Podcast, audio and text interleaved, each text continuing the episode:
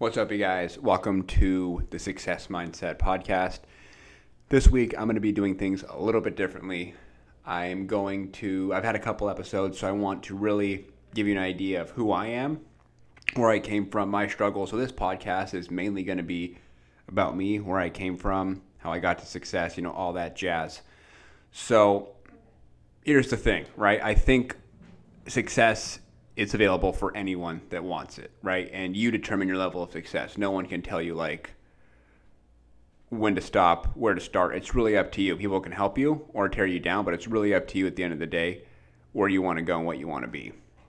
And I didn't always understand that, right? The biggest thing for me was I thought that what you had to do is you went to a corporation, right? You went to a corporation and you started working there and you moved up the ladder and you got paid for your hours. And that's just the way things were. So, one of my first jobs was working at Stater Brothers. You know, I was 16, I was young, I was dumb, and I was a bag boy, and it was great. You know, I started to mess up a little bit. for your hours. Oh, don't mind that. I, I started to mess up a little bit. I started partying, you know, and I think that's one of the reasons why I became such a good salesman. Is I I love to party. I actually didn't even make it all the way through high school. I dropped out a total of three times. You know, I got another job at a, at a flower shop. I lasted about a month, and it was time to start getting mixed in with the law. And my parents, they were well off. My father, especially. My mom was well off too. Both CPAs. My mother went the more corporation route by going into corporations and being a CFO and things like that. My dad went the more privatized route and made his own company, had his own firm for taxes, and they were very successful. But I didn't get. I had some advantages, like I did. I did get a first car, and they were going to help me go to college, which are don't get me wrong, are huge advantages. But I, unlike my siblings, I self sabotaged the fuck out of it. So I literally, towards the end, around 2021, when I finally went to jail for a little bit, I basically tore them apart so much so that they wanted nothing to do with me. So I literally created one of the biggest failures in my entire life by pushing them away. So all those advantages I might have had were completely, I totally eradicated them, right? Just totally destroyed them because I wanted to, you know, I wanted to party. And I thought one day a job would wind up in my lap. That's just how things worked. And I would wake up and there'd be the house and the wife and the kids and all that stuff. And it just, it never came. And the further and further I got, the more and more I learned about the streets, right? And I think that's helped me a lot in business. I don't think it's necessary, but it's helped me a lot, right? Because I was homeless off and on. I had, a, lot of stuff happen over those four or five years. I, I got my head on straight young, but I think that helped a lot as far as being out in the streets and learning all that. It really got me out of my shell because in high school I was super shy. I was that kid that didn't talk a lot, that had a low self esteem. I came from a divorced family, and I just feel like I had odds against me. So I was super shy. You know, I, I didn't keep many friends, and being able to go out and let loose allowed me to come out of my shell. And I was addicted to talking to people, getting to know people. Of course, they weren't the right kinds of people, but it allowed me to start interacting with people and, and make certain transactions and you know things like that and that really helped me. Um, school here's the thing about school right? Do you need it? No. Is it an advantage? Yes and that's my opinion. You can talk to a 100 different people and get a 100 different opinions but my opinion is you don't need it. If you're going to specialize in something yeah you need it. But i don't think you need it to be successful and that's been my journey i am not very good at school when i if i hyper concentrate on it there was a time where I was getting ready for scholarships. I was in extracurricular programs. Uh, I was getting straight A's, but I have crazy ass ADD, and I tried going to college off and on, and it just wasn't my deal. Basically, what, what had happened, what had happened was right. What had happened was I was at a crossroads. I was in college. I was selling international real estate. This is around age 22, 23, almost 28 now. But I was selling international real estate starting my first business and I was in college and I looked at the three roads and I knew one of them was going to fail. I'm one person. I can't be everywhere all at once, right? And I had to pick. And you could probably guess what I picked. I picked the business and the sales career because I knew eventually, once I learned everything I needed to learn at the sales place, that I would just move over to my own business and be done with that, right? But anyways, I get I get out of jail and uh, I get out of jail and I didn't really have anything. My parents, my family disowned me, had a few clothes on my back, and I went into a halfway house to get my life together. And I got my first job as a big boy, 21 years old, at McDonald's. And man, going back to I thought that you go into corporations and you work up. I went there, I was making $8 an hour, and I started working my butt off. Like I knew I had the mindset for success. I didn't really know what to do. Again, I thought you wouldn't do a corporation. I looked at the GM, said, okay, man, he's making 60 grand a year. He seems pretty happy as a kid. Okay, I can definitely do this. And I started working my way up that ladder from fry boy to the different positions to shift leader to assistant manager. And even at assistant manager, this was about six years ago, I was making 11.25 an hour as, a, as an assistant manager, which, look, was it that hard of a job? No, but the money just wasn't there. And I didn't really see that. I thought that that was just the way of life, right? It wasn't until a sales job literally landed in my lap. It literally landed in my lap. My mother was working for a place doing the, the accounting work for him and basically said, Look, Chris, like a lot of these sales guys over here are dumb and uh, you can do this. Now, I didn't think those sales guys were dumb. I think my mom's a little judgmental, but the opportunity did allow itself to fall in my lap. And you know, before that, I thought that having a thousand bucks in my savings account, living check to check, was normal. I thought that was just that was just life. I didn't I didn't know anything different. Like I really I really didn't. I, I can't explain to you how powerful that is. Like if you're listening and that's this is making sense to you, like nothing like that is what made sense to me. I didn't think of it any other way. I didn't know about commissions. I didn't know about consulting work. I knew nothing. All I knew was you get paid. I was all I knew was trading my time for money, which is the worst, unless uh, your time is super fucking valuable. um, you know, and my my time wasn't that valuable back then, apparently, I, and I didn't know yet. So I went into the sales place and I got an interview with the sales manager, and I sat down next to a gentleman who was pitching, and apparently the best guy on the sales floor, and my soon-to-be boss told me something very important. He's like, Chris here's the thing you need to know. One, if you want to come, know that your checks will not be consistent, meaning that you're not going to be like in McDonald's where you get a check every other week. Here, you're paid on your performance. So that phone can literally print you money or it could print you dust.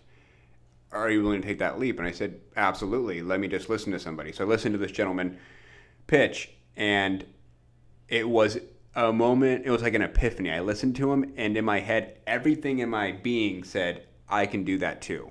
I know I can fucking do that too. In fact, I know I can probably even do that better. I know I can kick ass at this. So I get the job, and for those of you familiar with sales jobs, I was an opener because I had no sales experience, but I was a sales opener. And if you don't know what an opener is, I was the gentleman calling the leads or potential clients, if you will, that inquired. And I, it was my job to one qualify them. So make sure that they have the right mindset they qualify financially they qualify in the timeline for the certain buy we're doing and then set up an appointment with the closer. And this went on for about five months which i hated. The last three months of it i literally this is how committed i was I, I went into my boss's office every single day at one point saying i know i can close let me close and his excuse was the same i don't know how you're going to do it i don't want you to lose your job right every single day. I literally helped create the first written sales script there and the second one.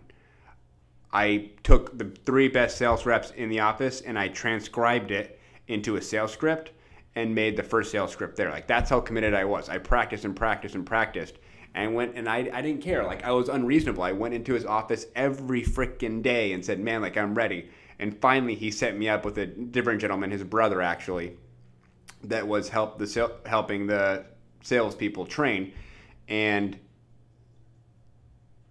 I had to run through the pitch a bunch with him until he finally felt comfortable. And even then, they would barge into my pitches, which barging basically means that they would listen in and feed me lines. And that was that, right? So within my first week, I had already tied the number one closer on the floor. I think he, I think most people did two or three deals a month. He wrote about two or three that week. I wrote about two or three that week as well. I remember it was a Friday night. I stayed till eight. I had to pitch at seven and pitch at eight, and they were only allowing me to pitch the lowest of the low, which basically means clients that are questionably uh, qualified, not all the way there. And out of that, I think I did six or seven pitches that week. Um, out of those six or seven, about five showed up, and I closed two of them on a Friday night. I had one at seven that I closed and one at eight that I closed. And I called my boss excited. Like I was just, I was on fire, right? I was on fire. I had done it all that four or five months. It finally paid off. I called him and I got invited out to the party they were at and I got to join the closers party. And it was one of the best, one of the best rushes I ever felt. And it didn't stop there. A huge rivalry started between me and that other gentleman who's the best closer. And it was just absolutely insane. At one point, we both had teams of 10 working behind us. It was some of the best times, some of the best money too. I think my, my biggest commission check was pushing almost six figures. It was it was absolutely insane.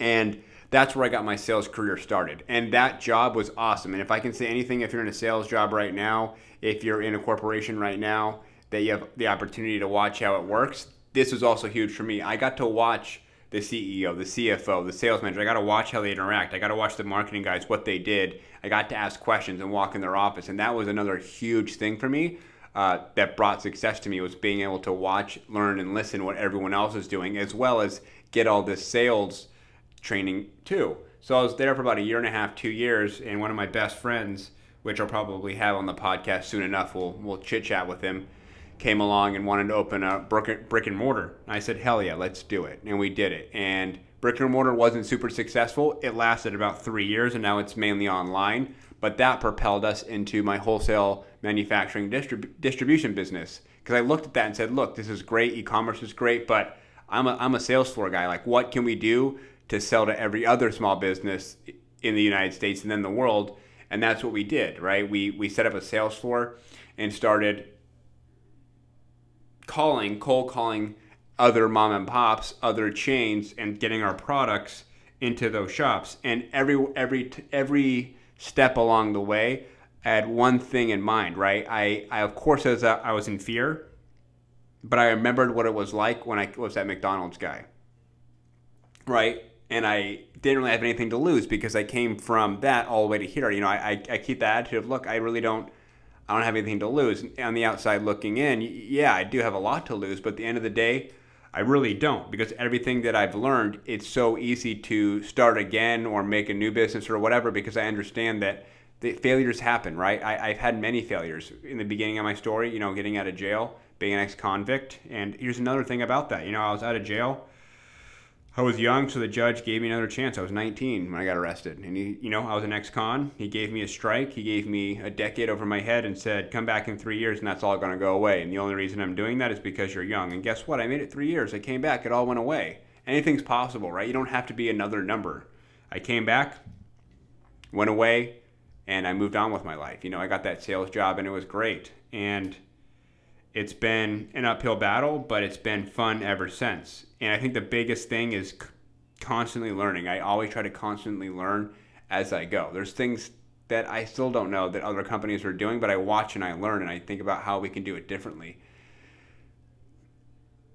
And I think not being too careful is definitely key. Uh, the cool thing is my family now, they're the ones that call me for advice, which is awesome. It wasn't like that but they call me for advice and I get to be that voice of reason. Even my friends too. Some of my friends, you know, they hit me up on Instagram, Twitter, and if you don't have me on Instagram, you need to get at me. It's at Chris G Wheeler.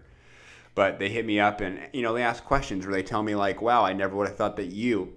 Listen to this. They tell me I never thought that you, out of our group of friends, would be where you are today, which is crazy. It makes me super grateful because I was that guy. You know, I was that guy that my ex girlfriend's dad's called me a lifer and a loser, and I was going to go anywhere. I was going to be in prison, you know, and that's the kind of life that I led.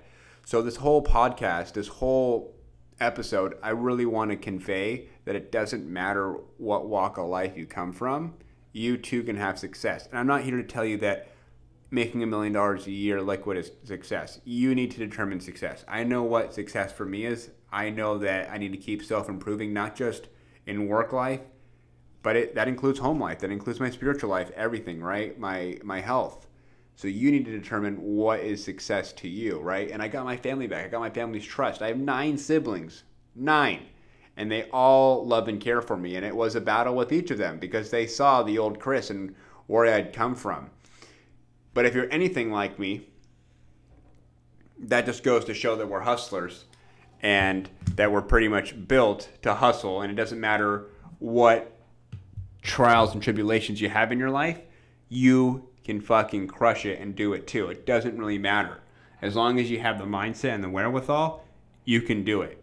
And the big thing is, I just wanted to really, really share it with you guys about who I am as a person and where I came. Because a lot of people, you probably heard this, is it's quite cliche, is they uh, they say it took me a decade to become an overnight success, and it's true. If you met me ten years ago, you probably I'm not the guy you wanted to associate with.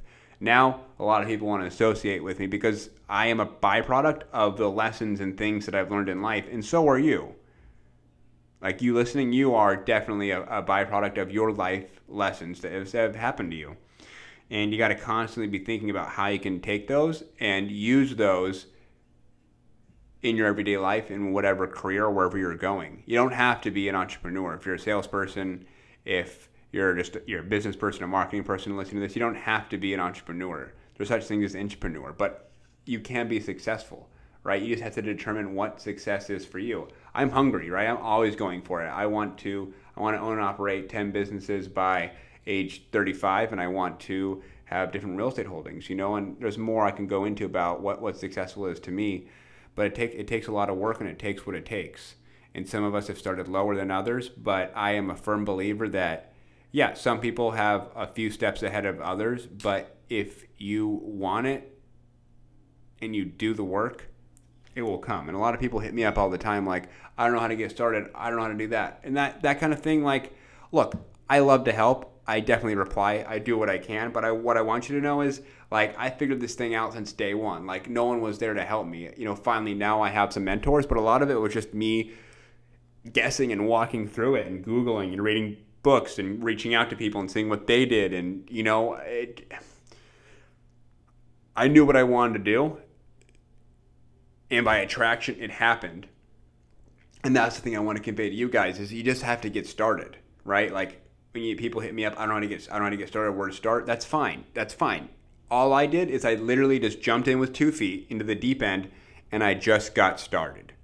That's it. I just started moving. And yeah there was mistakes along the way uh, i started the brick and mortar business it obviously failed right i started a car wash business it failed. I started a halfway house. It failed. I started a marketing company. It failed.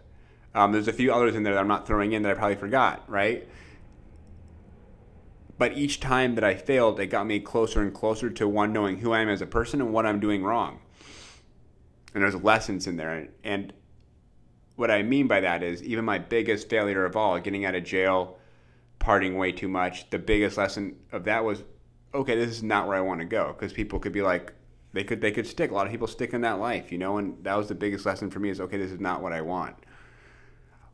I hope that this is giving you some insight into who I am. You need to follow me on Instagram. It's at Chris G. Wheeler. Next week, I'm going to have another episode for you guys. I wanted to give you a chance to really see inside the person you're talking to because I feel like I've given out a few episodes of a lot of value, but you didn't really know who the person behind the mic is. That's me uh, I'm here. I want you to have a good week and remember to be great.